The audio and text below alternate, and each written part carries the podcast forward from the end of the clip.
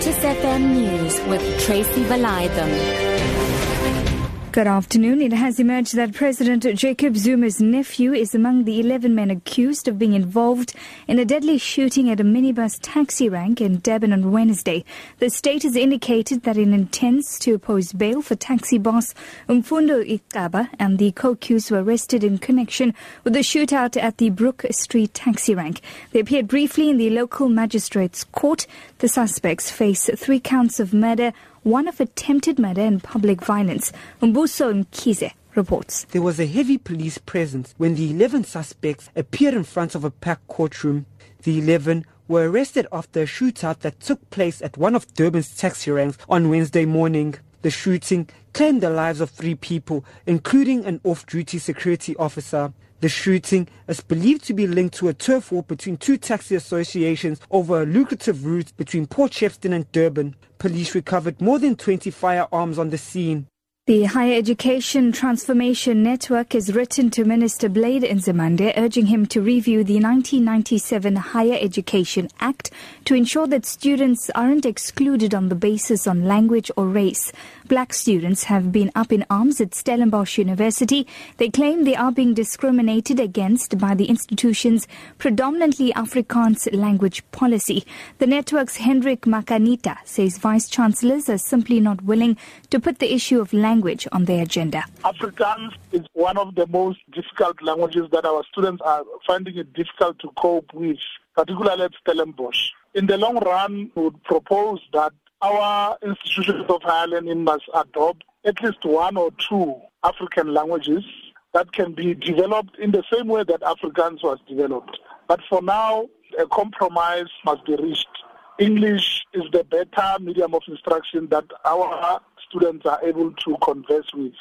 COSATU in the Northwest has welcomed the North Gauteng High Court's decision to allow or to deny directors of Aurora Mining Company leave to appeal a judgment holding them liable for damages after stripping the mine of assets. The directors include Khulubuse Zuma, Zondwa Mandela, Thulani Ngubane, and Fazel and Solly Bhana. They're liable for stripping of mine assets to the value of 1.7 billion rand at the Pamodzi gold mine in Orkney. The destruction of the Aurora Pamodzi gold mines has led to the loss of 5,300 jobs. Solly Phetoe is the secretary of COSATU in the Northwest. As COSATU and National North Mine Workers in the Northwest Province, we welcome the rejection. I heard that they're saying they're going to appeal. We would advise them stop wasting your money. Use the money that you are paying lawyers and senior counselors and pay workers and close the matter because they know very well they have no case against workers. Legal representative for the Democratic Alliance advocate Anton Katz has stressed that disciplinary action without suspension would be meaningless. DA is the first respondent in the appeal case by the SABC against the Western Cape High Court ruling that the public broadcaster's chief operating officer be suspended and disciplinary action be taken against him. DA wants the SABC to implement public protector Thuli Madonsela's recommendation that Motsoeneng be removed. The appeal court judge Lex Mpati needed some clarity from advocate Katz. What is it that you would want to see now? What Schippers J ordered. It's appropriate, it's just and equitable, and it fits the facts. And that's what we come here to say. And it will, even though, and I have to accept, I don't run away from it, and that's why we're here, that the order that is contained in Notice of Motion Part 8, Part 3, is final in effect. I accept that. I accept that order one by Schippers was final. That's why we're here. That's why we didn't oppose in the way that we did the application for leave to appeal on that basis, and we did not. He's given a judgment on that. The United Nations say that 500,000 children in Nigeria have been forced to flee militant group Boko Haram's attacks in the past five months.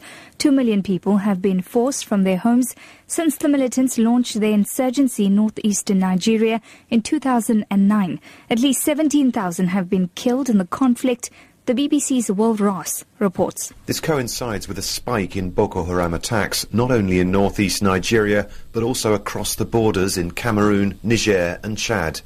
Thanks to a regional military offensive earlier this year, the jihadist group no longer controls swathes of territory, but the violence has not stopped and the humanitarian situation remains bleak.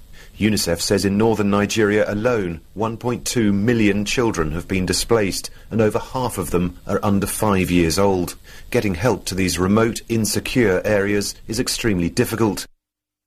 Your top story this afternoon, it has emerged that President Jacob Zuma's nephew is among the 11 men accused of being involved in a deadly shooting at a minibus taxi rank in Durban on Wednesday. For Lotus FM News, I'm Tracy Valaydham. I'll be back with the headlines at 4.30.